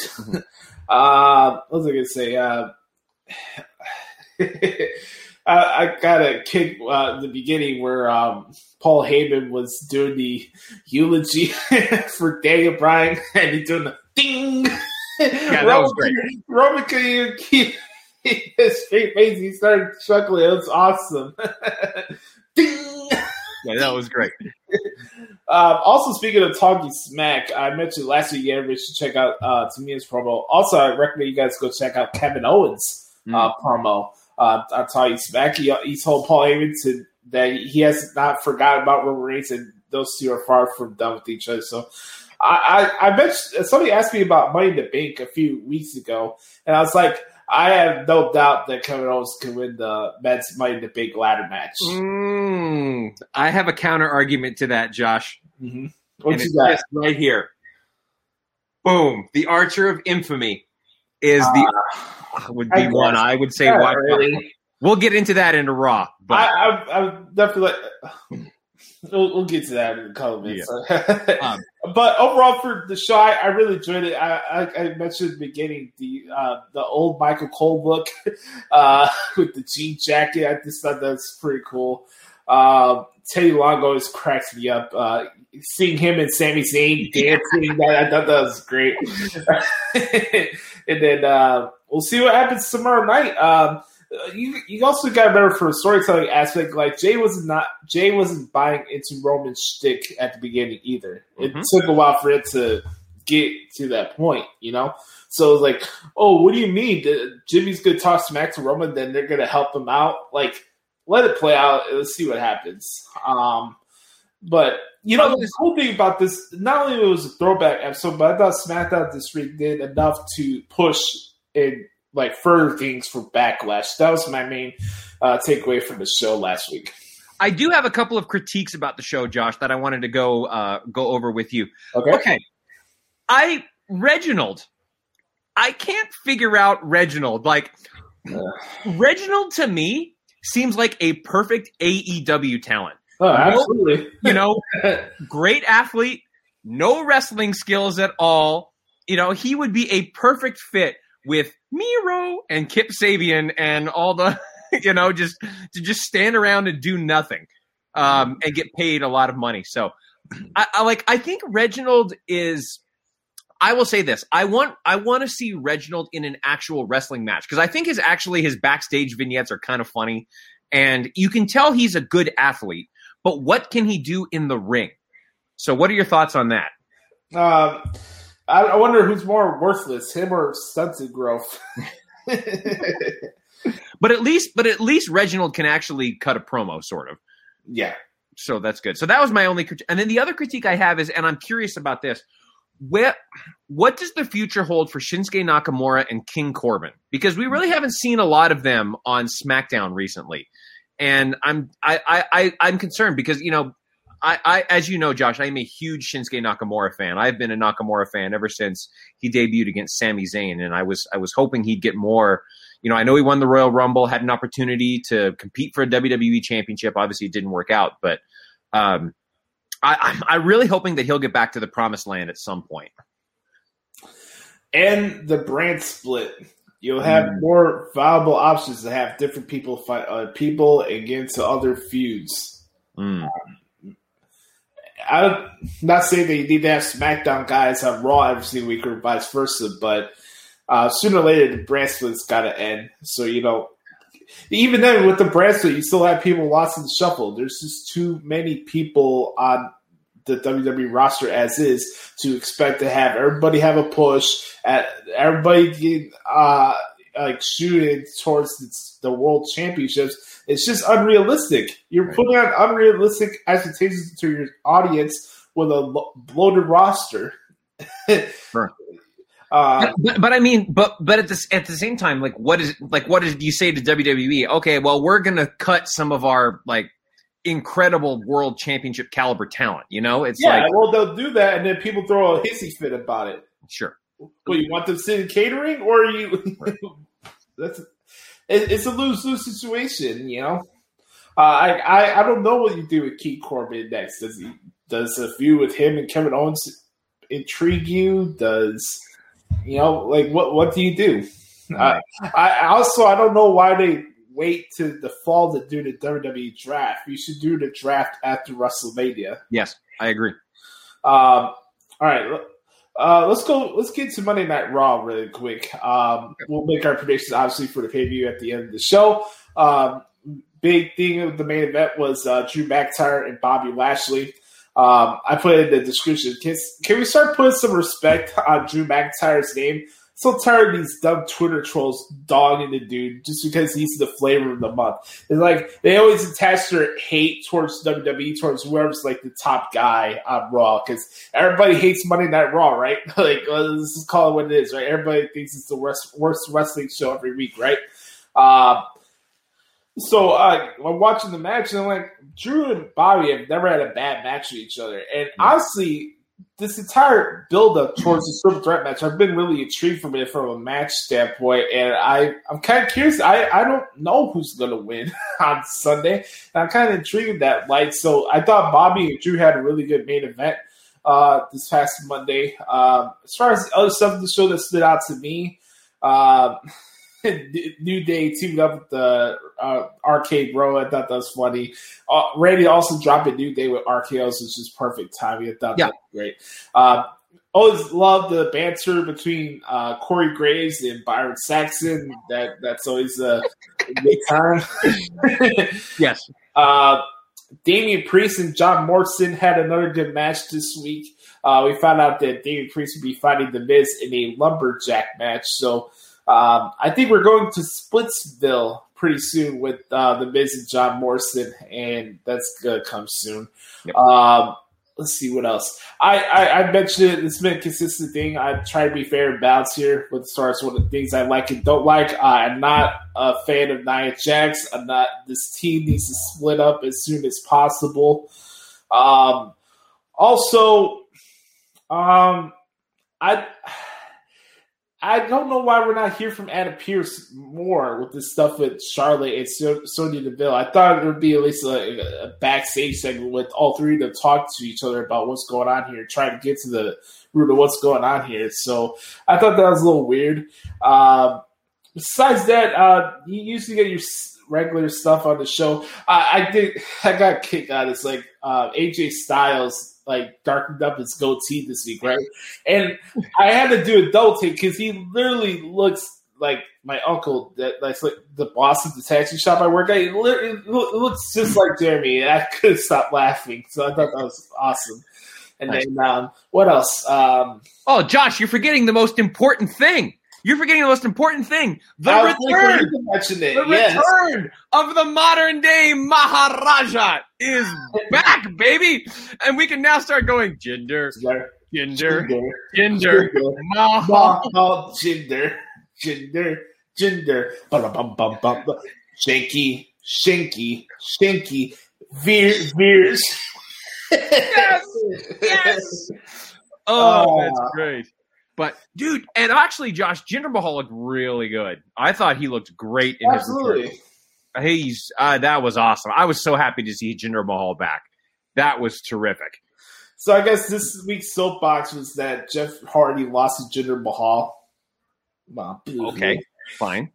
Yeah. Uh, by the way, I was. I think uh, Doug is like intentionally trolling people on Twitter. We had Eva Marie last week, and we had Jinder Mahal. I thought that was just great. Uh, it's more specifically wrestling Twitter that gets like grinds my gears. Uh, so anything to piss them off makes my day. I, I it was great to see Jinma. No, that was awesome. I loved it. His Raw Talk promo was pretty good too, actually. Oh, so, I haven't had a chance to see it. I'll check it out. Yeah, uh, with Jinder, like you don't know where these are gonna go. Maybe he'll get a title shot again, I don't know, but it's it's good that he's back on the roster. Uh, he had a bad run of knee surgeries over the last couple years, so hopefully he stays healthy this time. Mm-hmm. For sure. Well, what yeah, else stood out to you from Raw this week? Um, yeah, no, I, a lot, a lot. I, I like a lot of what you're saying. I like how we're finally getting Alexa Bliss is inserting herself into the women's division. You know, she's been doing these backstage promos with the Fiend stuff, so she's. It looks like she's targeting maybe Shayna Baszler maybe Charlotte Flair. I got a question for you. Okay. Were you offended by Alexa Bliss playing Voodoo Powers with uh, Baszler slipping towards the corner? Because that was a big bugaboo this week. I mean, I, I I understand why people don't like it. Like, I get it, but um, I mean, it, it was fine. I mean, I I'm I'm still all in on Alexa Bliss. Um, I think she's absolutely fantastic. i will be glad to see her in a program away. You know, keeping the Fiend character going while and, and again, I don't know if she's targeting Shayna Baszler or if she's targeting Charlotte Flair. I would assume she's targeting Charlotte Flair Same because here. because I think we're going to get a feud eventually with Shayna and Nia once once uh, Natty and well, I'll give my predictions about that later. But um, um, but I, I so I, th- I I think that's going to be happening soon. I and I'd love to see an Alexa versus Charlotte match at a Money in the Bank. I think that could be great. Um, I, I, guess, Josh, my question for you is, and then I'll uh, talk about more about what my thoughts on Raw is.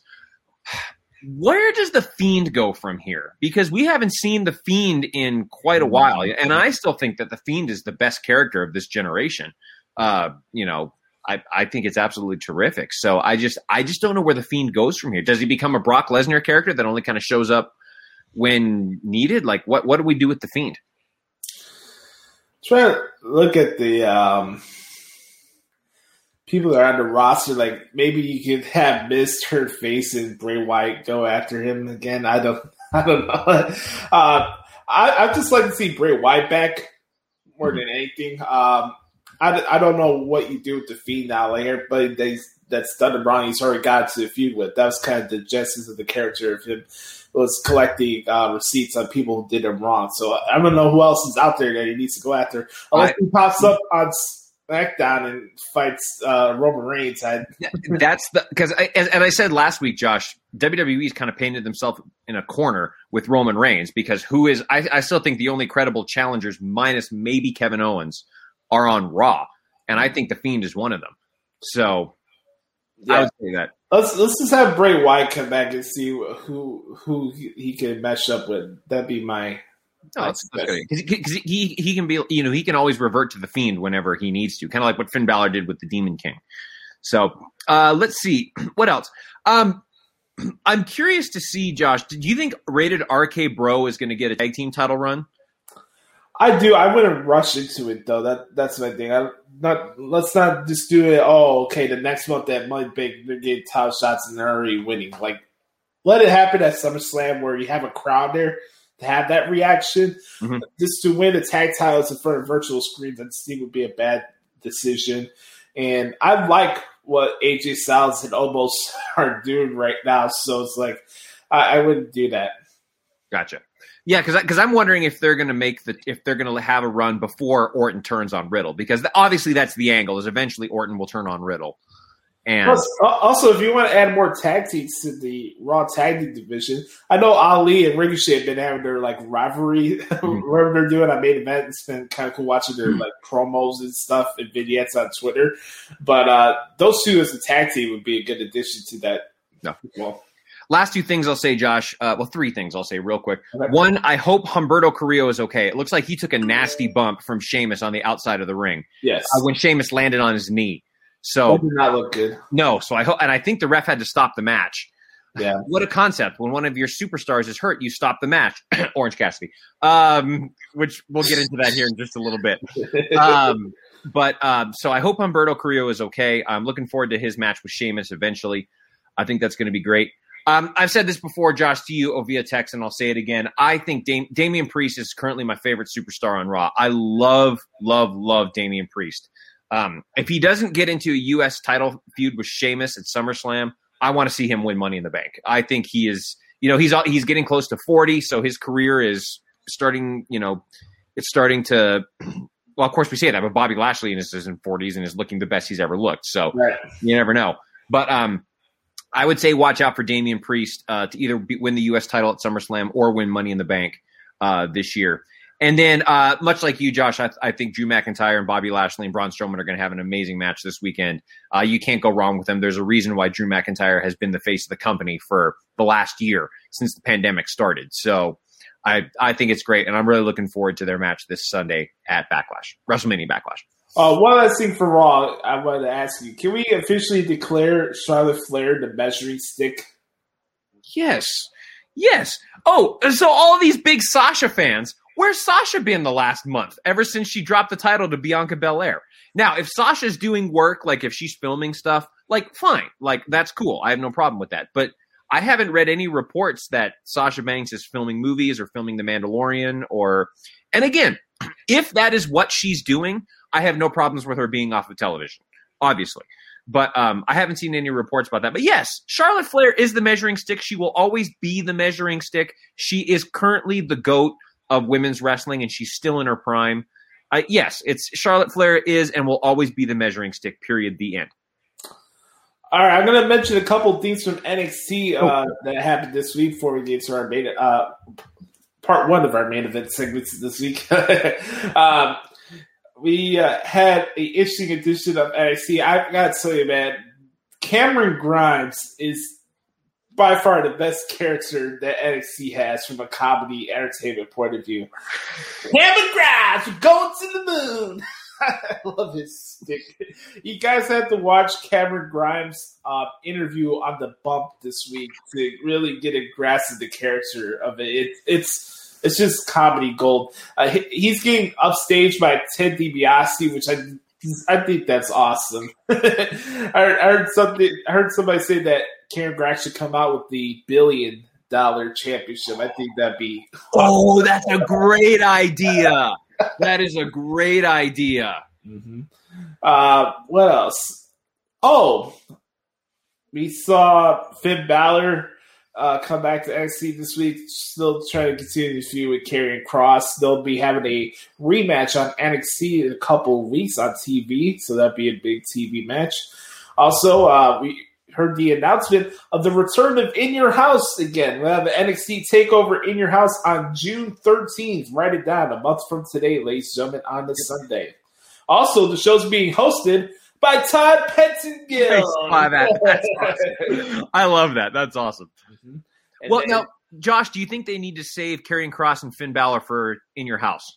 No, I think Karrion Kross is probably gonna have some like fatal four way match with Balor, Peter Dunne, and Kyle O'Reilly. I always say Peter Dunne because Kyle O'Reilly calls it Peter Dunne. That's it's funny. Um, by the way, a couple things that stood out for me from NXT this week. Uh, really love the main event of Kushida and Santos Escobar two out of three falls for the Cruiserweight Championship. Very good match.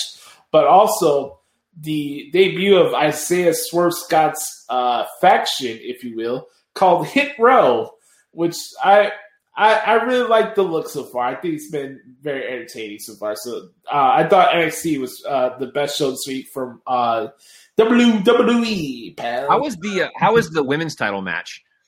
Oh, that that was a good brawling style match. Raquel Gonzalez did retain over Mercedes Martinez, but very very good match. So, do you think that, did they need to have another match? Because I know, uh, or I guess, where does Raquel Gonzalez go from here? Does she go with uh, Taya Valkyrie? I mean, I, I I know that's not her name, but Yeah. Well, I, I'm, I'm sure they could have uh, another match down the road. I, I wouldn't be surprised at that. Franky Monet. Franky Monet, that's what it is.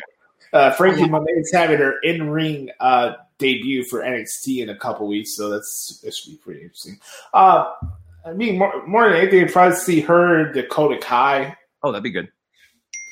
Uh, I'm also ready. I'm also ready for uh, Shotzi Blackheart to get her NXT Women's Title match eventually. Uh, let, us keep Ember Moon away from the title shots. I don't know. And I like Ember Moon. I know you're not a fan, Josh, but I I like Ember. Moon. I think she has potential. I, I just think I think she's one of those people that acts like her shit don't stink. That's why I don't like her. But um, anyways, um, hmm, I think we know what time it is, Brad Carter. You- I you do. think Think, I do believe we know what time it is. Um, full disclaimer, Josh. I would like to put another disclaimer at the beginning of this segment: is that the following segment is going to bash an overrated and incredibly uh, overhyped wrestling company that will continue to piss off a lot of the wrestling Twitter universe. But that is what we do here on the Hoots podcast because we tell it like it is, and because of that, it is time for.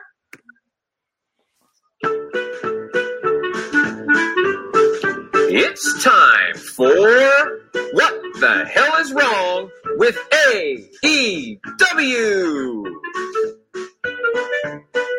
Brought to you by the Wrestling Observer newsletter. By the way, Josh, in, in about a month or so is going to be the one year anniversary of What the Hell is Wrong with AEW. So, That's a good point. so I think we started- we started to think around- I was listening. I think it, I, I was doing the math uh, because I still have to save. I believe episode 262 will be the one year anniversary of What the Hell is Wrong with AEW. So, wow. What, what was what, what was the actual date of the first one? That's what I want to know. I'll have to look it up. But but Josh, what what the hell is wrong with AEW? Like, in, if we're being completely honest, what the hell is wrong with AEW? Okay, we're just gonna get. How do you want to do this? Do you want to just let's just go segment by segment? I Yeah. think break this down. Let's Okay. let's pose ahead. to the people watching and listening to the podcast this week. What isn't wrong with AEW? At, at this point, you're right, Josh. What isn't wrong with AEW? But okay, um, let's just let's just start at the very beginning. All right. I guess I don't know why they're changing Moxley's theme music. Now he's coming out to Wild Thing all of a sudden. I, fine, whatever. Um, I guess, and this is just a me personally thing. You cover New Japan more than I do. They wrestle us. I guess that I just thought Yuji Nagata looked slow and didn't really work with Moxley's upbeat, fast, in your face style of wrestling. So Right. that just didn't really do it for me. I thought the match itself was fine, but um, I, I don't know. What do you think? You cover New Japan more than I do, obviously. Uh, this is my favorite part of the show last night. Probably the only thing on the show I liked besides uh, Britt, pa- uh, Britt Baker's interview with Jr. Uh, Mhm. But uh, Yeah, I more than anything, I mentioned this last night. I feel like this was more of an indictment on AEW than anything because whenever Moxley is involved with New Japan, I'm more interested in what he does there than he does in AEW. And I'm just really glad that it wasn't a run in with Olivier and Don Callis like it was the other two big matches on the show. Uh, so I, I, thought the match was fine. Uh, as far as the stuff with the Wild Thing thing, uh, I really didn't care for the song. I was waiting for like Dennis Quaid to come out and stand and like, "Wild Thing, you make my bus sting. Turn this place into a parking lot." uh, so I, I, that I, that song did not fit that setting whatsoever, in my opinion. So uh, they got out of the way. It was the opening match, but things got it got way worse. By the way, Josh, uh, the first episode of What the Hell is Wrong with AEW was June 19th, 2020. Episode 210 of the Hoots podcast. My God. So go back and listen to 210. You can see us laughing our asses off when the song played for the first time. Oh, God. Okay, Josh, why does AEW continue to look to let Jake Hager speak? Why do they let him talk? Like, the only person I cared about in the inner circle promo was Sant- uh, was Santana. Uh, was he? Uh, it was was it him or, or it was Santana that gave the promo, or was it Ortiz? I can't remember. Yeah, it was Santana. He actually, I actually cared about what he had to say. He actually delivered a decent promo. Why did they let Hager speak? And Guevara, I love, I like Sammy Guevara, but he should not be allowed to speak either. Like they do not deserve to be on the microphone at all. Like it was horrible. Hmm you have a better chance of me sitting through a full episode of Undisputed with Skip and Shannon than me trying to buy Sammy Guevara and Jake Hager as baby faces. Remove all microphones away from Jake Hager as soon as possible. And please stop trying to sell Sammy Guevara as a baby face. Just stop. No. It's, it's kind of insulting, to be honest with you. It's horrible. Speaking of horrible, okay. Mm we get to the next match. Uh, hold on, are you going to talk about the promo that happened before this match? Oh, uh, I'll let you talk about that one because then I, I kind of tuned it out. But go ahead. so we had uh, Double J, Jeff Jarrett, pop up on our screen. Oh God, I forgot about this. Uh, I, I forgot about this. Down. Yeah, go ahead. Go ahead, Josh. This was something to behold because I don't know where this was going. I put it out on Twitter yesterday. Like, are we getting a flag match? that, that's where it started. Like I thought he was auditioning for NPR. I know you listened to NPR, but like I don't know where the fuck he was going with that promo. And and then okay, you you he tries to pivot by mentioning the birth of his baby child. Okay, that's fine. Congratulations to him and Brandi whenever the baby comes. That's cool. Yep. Uh, but this promo just went on and on and on. And it's another thing with AEW. Either matches overstay their welcome or promos overstay their welcome that have no rhyme or reason. So we to go with a nine minute soliloquy because Cody Rhodes needs to have his real estate on Dynamite every week, right? And this promo sucked ass. Uh, we found out that Cody Rhodes would be fighting Anthony Ogogo uh, at Double or Nothing. Uh, Anthony Ogogo can go go the fuck home is what can happen. exactly. Shout out to B Rob. I think he appreciate that. Uh, uh, Anthony Ogogo will be fighting Austin Gunn on Dynamite. Who gives a flying fuck? Um, next he, he's, gonna, he's gonna punch Austin Gunn in the gut, and that'll and then the ref will stop it. Spoiler exactly. alert! I just gave you the finish of the match.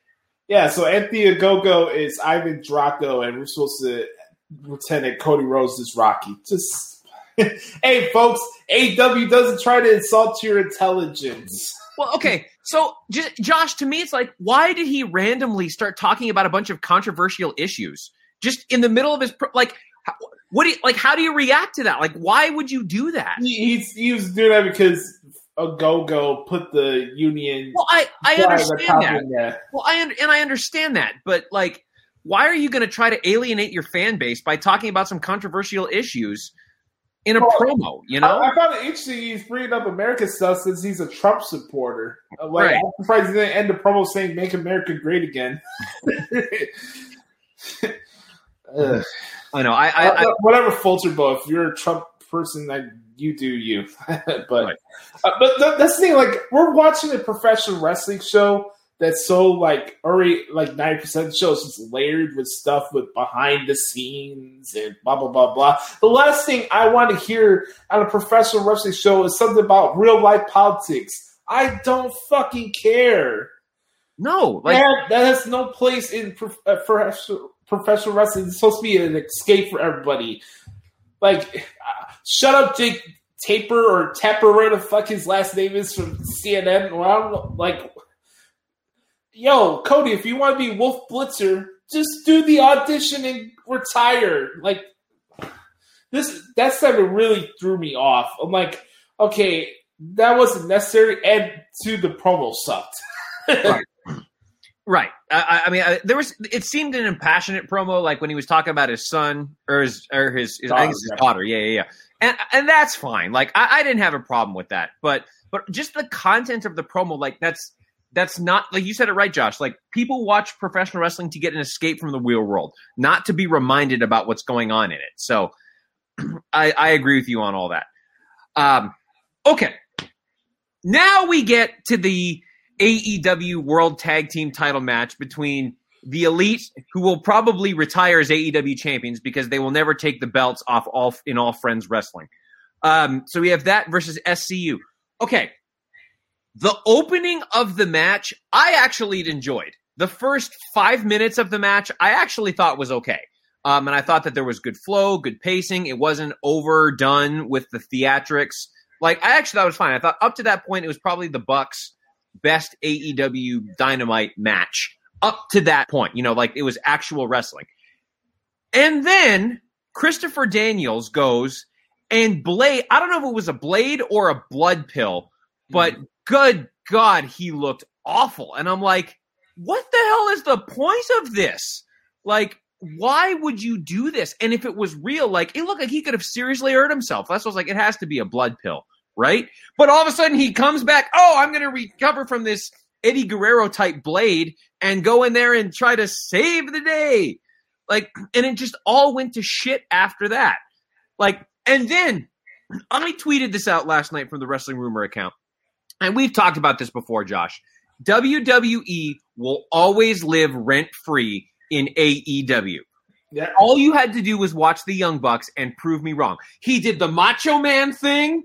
He did the "I'm sorry, I love you" and super kicked Frankie Kazarian. Like, what is the point of all of this? This is why I think AEW is a parody of a wrestling company. It was com- the blood was completely unnecessary. All of the stuff afterwards, when they were trying to be, you know, W like to to take take shots at WWE instead of being their own identity. AEW does everything else except be their own identity, and that's what they do. So those are my thoughts. What are your thoughts on that match, Josh? Um, first off, why was this not on a pay per view? And also, why was this not the main event of your episode? Uh, especially with this stipulation of the uh, SCU retiring. You know, something with AEW, when they make a bad decision with a matchup or a decision doesn't go over well with everybody, they immediately rush into something backstage. Like the SCU are going to retire as a tag team and immediately go to something backstage. Also, uh, Don Callis doing commentary with JR and the crew. Uh, brutal.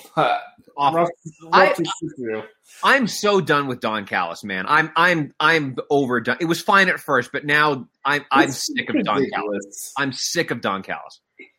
Uh, also, this can be hard to say this because they are kind of the inspiration behind the name of this podcast, but uh, can, can somebody tell me that the Good Brothers are actually something that I should take seriously now? They're fucking goofballs, both of them, and not in a good way. Like I can understand comedy when they're doing like Southpaw regional wrestling or the stuff they do with Talking Shop. All that stuff is awesome. I I love that. Uh, the Who stuff. That's the reason why we called this show that. But what they do with Olivier and Don Callis, uh, Moby, as I like to call him, um, it, it's just it's stupid. I don't care about the elites. I don't care about Kenny Omega. I don't care about the Good Brothers. This fucking group sucks. And the Young Bucks attached on there. they're- by far the most overrated tag team I've ever seen in my entire life.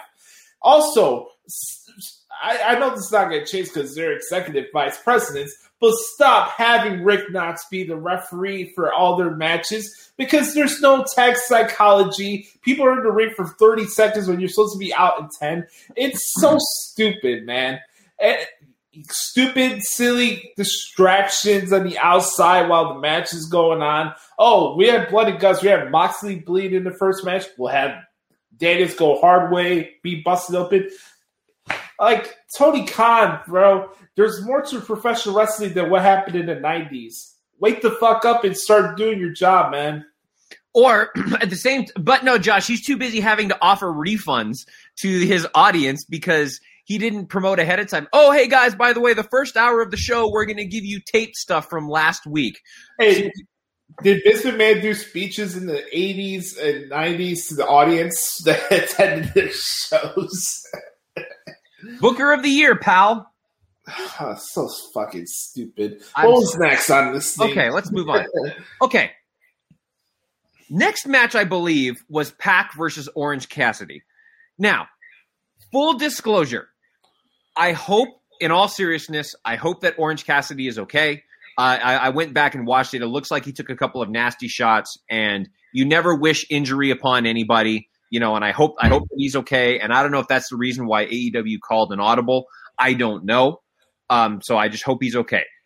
So I just want to get that out of the way. Uh, now, all this to be said, from what I understand and from what I've read, the finish was to get to have Orange Cassidy and Pac wrestle to a draw, and then they we we, we were going to get a triple threat match all along. So this is what you're telling me. This is what AEW wants us to do, right? Well, first, we're sorry, we're going to offer you a refund for showing you taped matches, but please send $60 our way so that you can watch the most overrated champion in professional wrestling history go against a guy whose sole gimmick is to put his hands in his pockets. Please give us $60 to do that. Like, are you freaking kidding me? How does Orange Cassidy get a world title opportunity, uh, bef- you know, before along the lines of Darby Allin, um, Jungle Boy, you know, all these guys who you can build a talent. Hangman Page. Hangman, thank you. Yes, Hangman Adam Page. I forgot about him. Um, I'm sure there's a few others I'm missing. Um, I- he, I know he's hurt right now, but eventually Ricky Starks. I think I love Ricky Starks. I think he's terrific. You know, but this is going to be your main event. I, don't know, Josh. I have a feeling that they're going to put the title on Orange Cassidy at Double or Nothing. I really do, and he's going to end up getting this weird pin against Pac. That's what's going to be the angle here. He's going to so that Kenny Omega can bitch and whine. I was never pinned to lose my title, and him and Don Callis can go on this freaking. You know, they can just whine and bitch and complain and moan. And again, because they're a parody of a wrestling company, their world champion is going to be a guy who doesn't talk, and his gimmick is to put his hands in his freaking pockets. I thought the actual match itself for a little while was actually fine. Like when Orange Cassidy doesn't put his hands in his pockets, he's actually not a bad wrestler, and he actually sells okay. I, I think that's fine. And Pac, I think I think you can build a company around Pac. I think Pac is absolutely terrific. But so I don't know, Josh. I I don't know. What are your thoughts? Uh, I thought this match overstayed its welcome. Also, shitty job per usual by Aubrey Edwards during this match. Uh, not only uh, the stuff with uh, the spot with Orange Cassidy possibly being a bad injury there. Uh, also, he could have been knocked out too earlier. Uh, Uh, with the- with end, at ends of the match as well. With- With the kick, you mean? Was like 'cause it could have either been the Oh, kick kick or, the face, yeah. or the power bomb. Yeah. And Yeah. again, that's nobody's fault. Like accidents happen, Right. you know. But still, like she's the worst referee in professional wrestling, at least television wise, in my opinion. She's not good at her job. Uh, she she could be in all the main events. She could be Tower Ego and how great she is, and blah blah blah blah. She sucks. Um, let's just call it what it is. Also, um, can anybody give me one good reason why anybody should spend money on this pay per view? I mean, I wrote down the card for this pay per view. I'm gonna run this down for you, Rick. I'll pull this up on my phone, okay? Yeah, please. double, double or nothing. 2021. Oh, by the way, we forgot to mention this earlier. Uh, so, you know, AEW is hyping up the biggest signing ever uh, for AEW, which was Christian Cage. What's he doing his first pay per view? He's in the fucking casino battle royal. Let, us start off there. Number one. Great booking, Tony Khan. so, I, so, so I'm wondering which new debuting ex WWE person is going to come in and win the battle royal. You know, because that seems to be their trend. Yeah, Jesus Christ. Um, this is the only time I'm talking about booking on this segment. Uh, we have Hangman Page against Brian Cage. Okay, uh, got, I, I think that actually could be a good match. Well, this is stupid because the Kenny Kenny Olivier should be fighting Hangman Page on this pay per view, not pockets in or uh, in Pac. It, it, it's like the entire show I was watching last night. Outside the first match, is like I can't suspend my disbelief. I can't. I'm, I don't buy anything on this on the show promo wise. Nothing is genuine. It's forced. It's stupid. It's spoofs of stuff from the '90s, like the the the inner circle pinnacle segment, which was ridiculous. Uh, yeah, so they'll be fighting in a stadium stampede match. If the inner circle loses, they must disband. By the way, this is the fourth time that they dangled this carrot of the inner circle losing. They're done as a group. Just get rid of the fucking group already.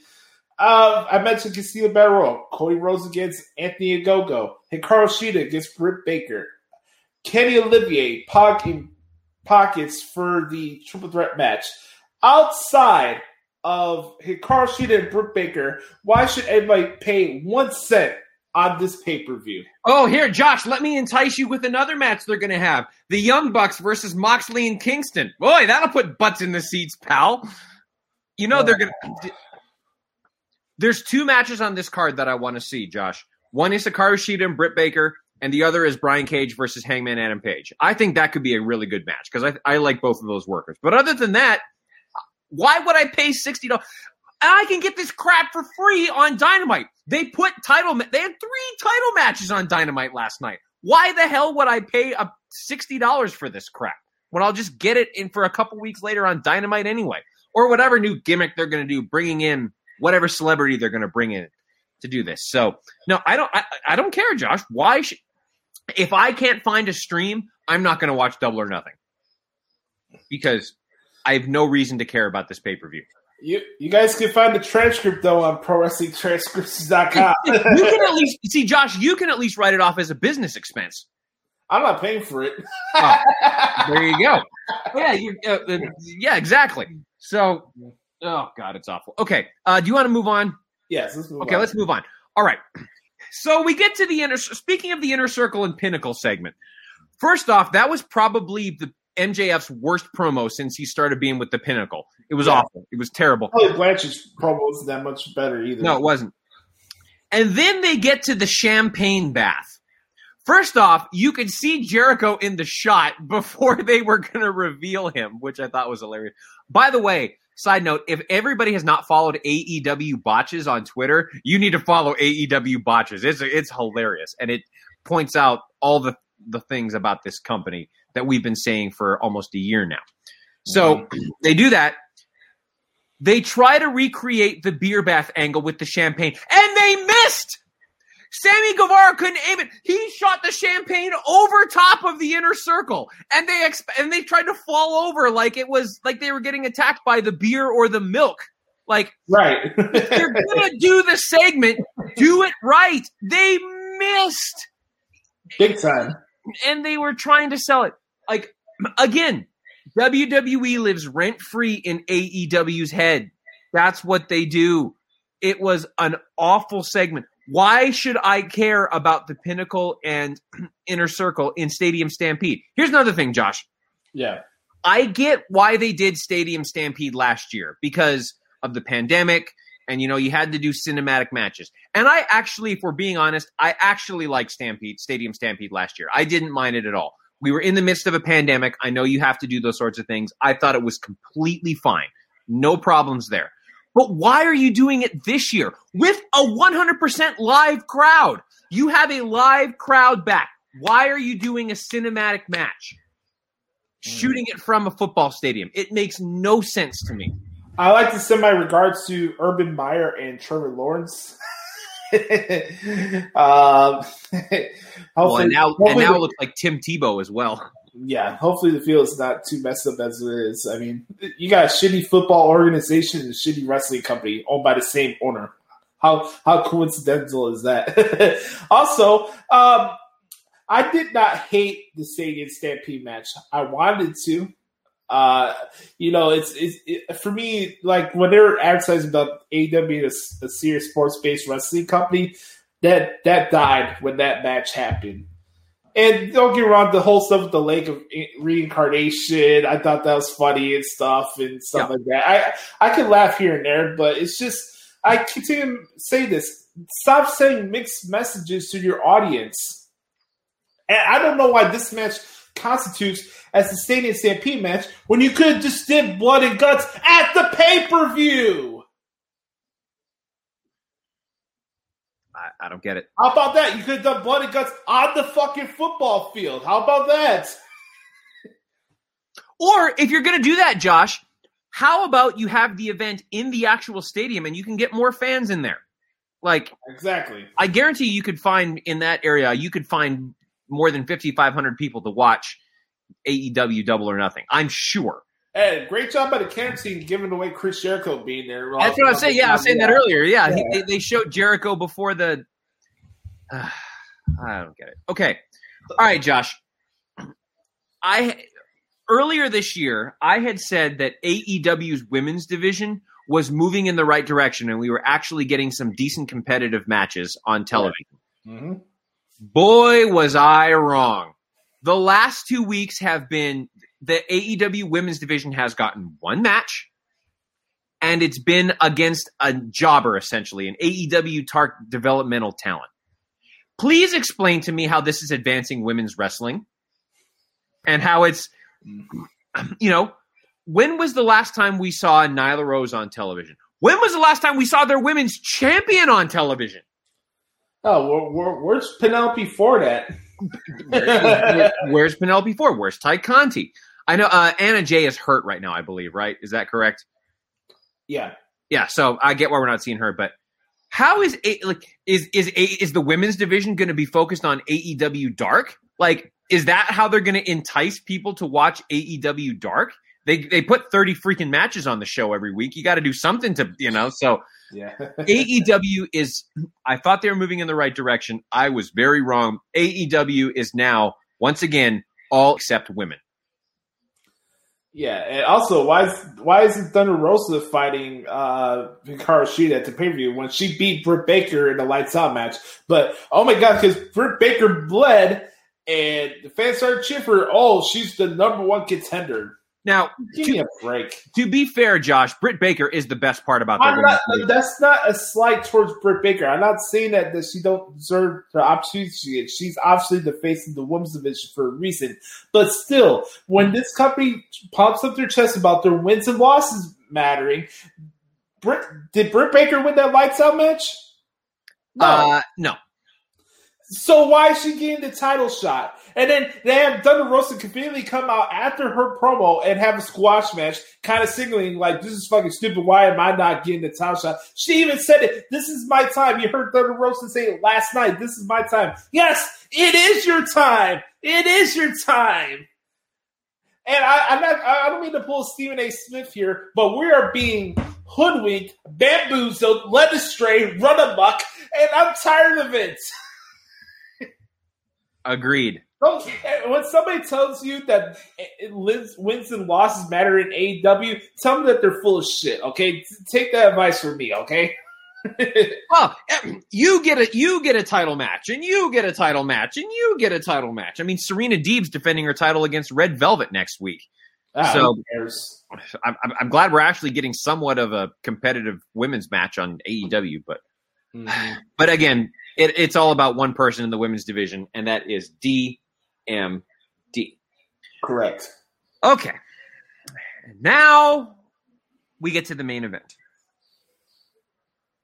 Now, first, I will say, I enjoyed Darby Allin's promo uh, on uh, when he did that uh, backstage stuff uh, with Miro. I actually enjoyed the two Yeah, best part-. The two best pro- parts of AEW this week were Britt Baker's promo and Darby Allin's promo. Were the two best parts of AEW this week, and that's saying a lot about your wrestling company when the best part of your show uh, consistently each week is a promo.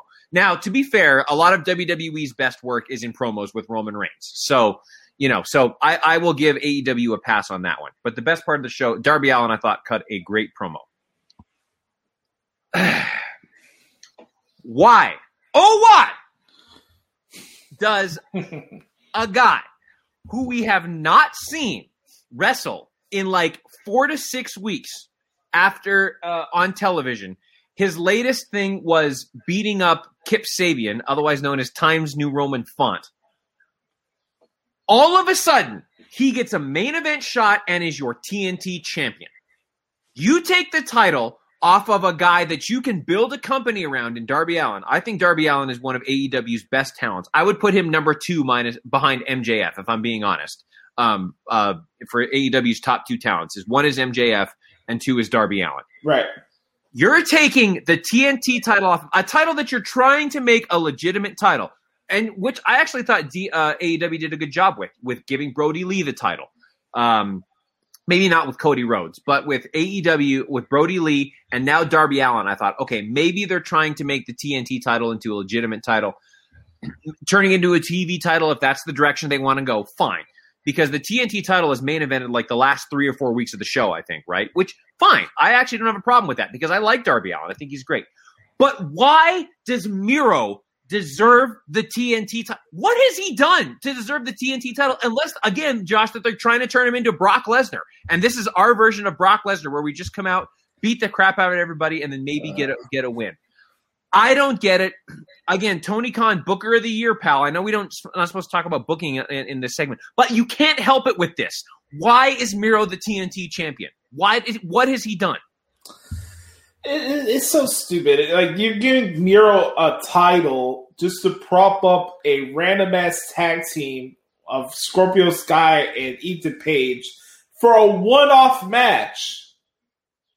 A one off match. No, Ethan Page and Scorpio Sky are not gonna have a three or four month feud with Darby Allin and Sting. Nobody wants that, and that's not gonna happen. So don't give me this. Oh, this is long term storytelling. Get out of here. And then here's the thing. How can you take this seriously? Miro, his last main event, he lost in a video game match to Pockets and Chuck Taylor. Yeah, I'm supposed to take it seriously that Miro is your TNT champion and something I should be scared of? I got no personal issues with Miro. I like him as a performer. I like him as a person. But what they've done with him since he's joining AEW is ridiculous. How even Darby Allin mentioned it before the match started. Yes. It's just stupid. Just like a lot of things they do on the show, it's stupid. Do this stupid angle just to have. I, it's every main event. Oh, we have a match. Out comes Dark Order running after somebody after the match, somebody. and then another person appears on the stage. Can we let something breathe? Do we need a damn afterbirth, as Jim Cornette says after every single match on these shows? Stupid. Stupid. What?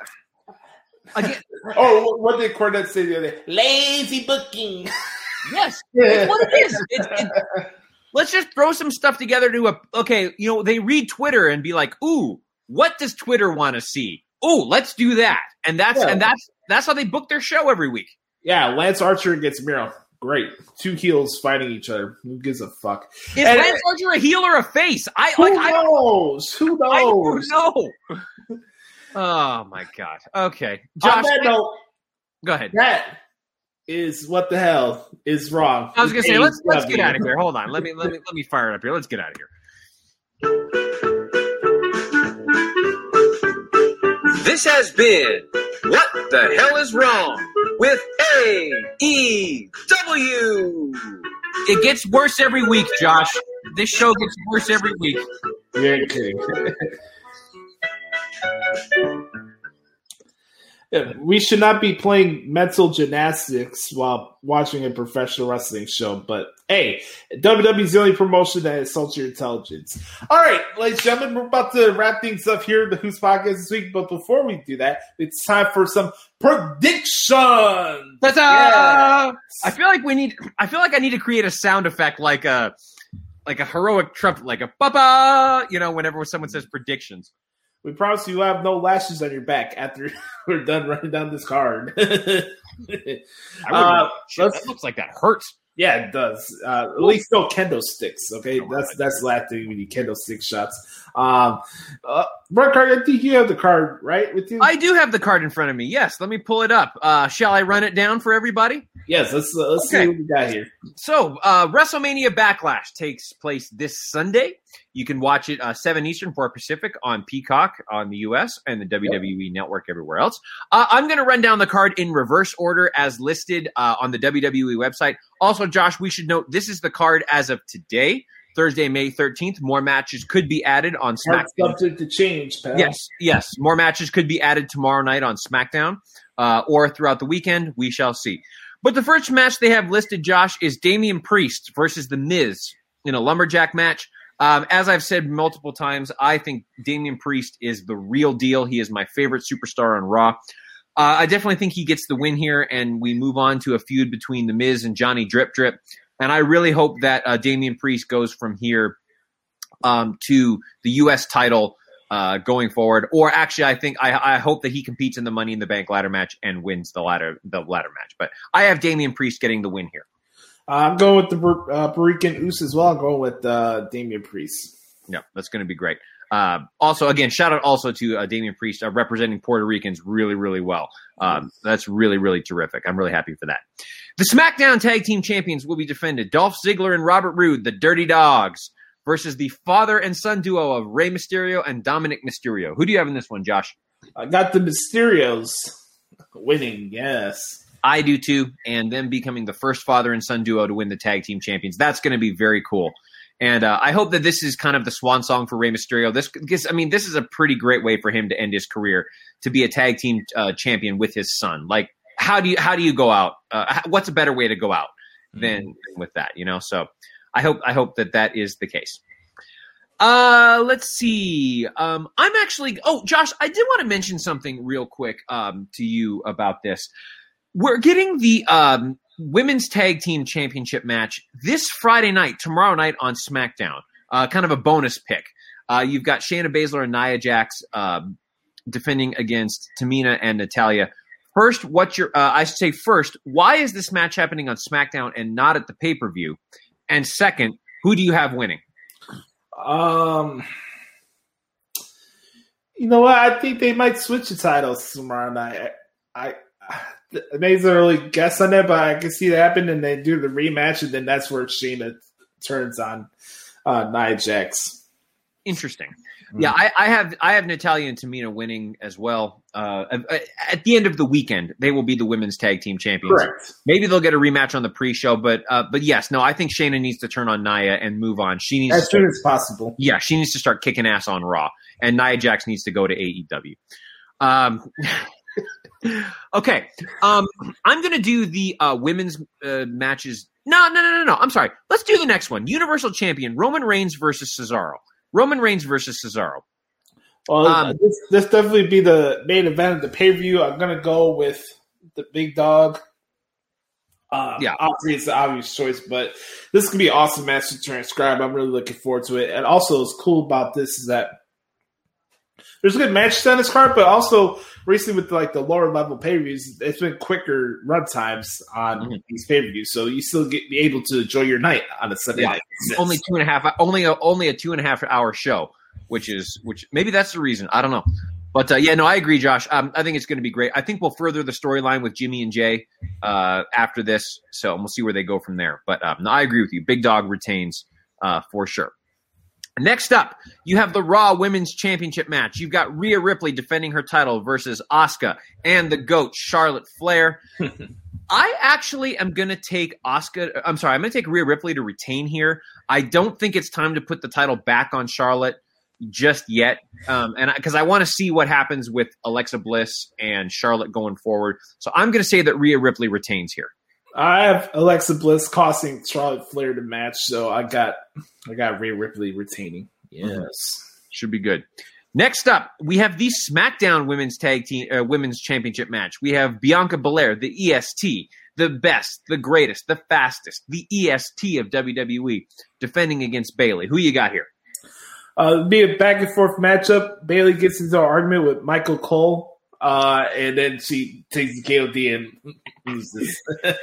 nah, I, li- I like that. I like that for sure. Yeah, I've got Bianca uh, Bianca Belair winning as well. Um, I, I think she can have a lengthy title run. She is absolutely fantastic. There's a reason why she is the BEST of WWE. I am all in on Bianca Belair. By the way, that hair whip Good lord, that thing looks like that could hurt. Holy crap! Yeah, that's why I was mentioning the lashes in the back. Damn, like, dang, mamma mia! Indeed. Hell, um, hey, it's so deadly that it takes you off television off a month. Mm. Ooh, maybe that's going to be her gimmick. Hmm, we will see. and then finally, to close the sh- uh, to close up our predictions this week, WWE Bobby uh, WWE champion Bobby Lashley defending against Drew McIntyre and Braun Strowman. I they could go a number of different ways here. I think I'm gonna I think I'm gonna take the uh, C uh, the chief hurt officer of the hurt business to retain his championship here. Uh, they could do something with either McIntyre or Strowman in a one on one match at Money in the Bank if that's how they want to go. Um, but I'm going to take Bobby Lashley to retain his title here. I'm going to go with Lashley to retain. So, well, though I would not be surprised or upset if McIntyre wins, uh, it gets out if McIntyre pins Braun Strowman. But um, yeah, I got Lashley retain here. This, this, should be an awesome Hoss match to uh, type down. So if, if it was me, I even have this match start off the show. Sure. So.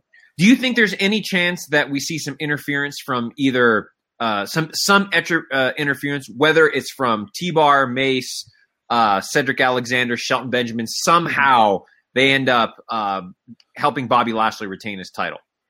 I'm sure there'll be some shenanigans, but also uh, I have more confidence in WWE producing a triple threat match than I would AEW, where they have 20 people run into the ring and overbooked all over the place. So uh, I'm curious to see what the finish is, but this would be a fun match in general, though.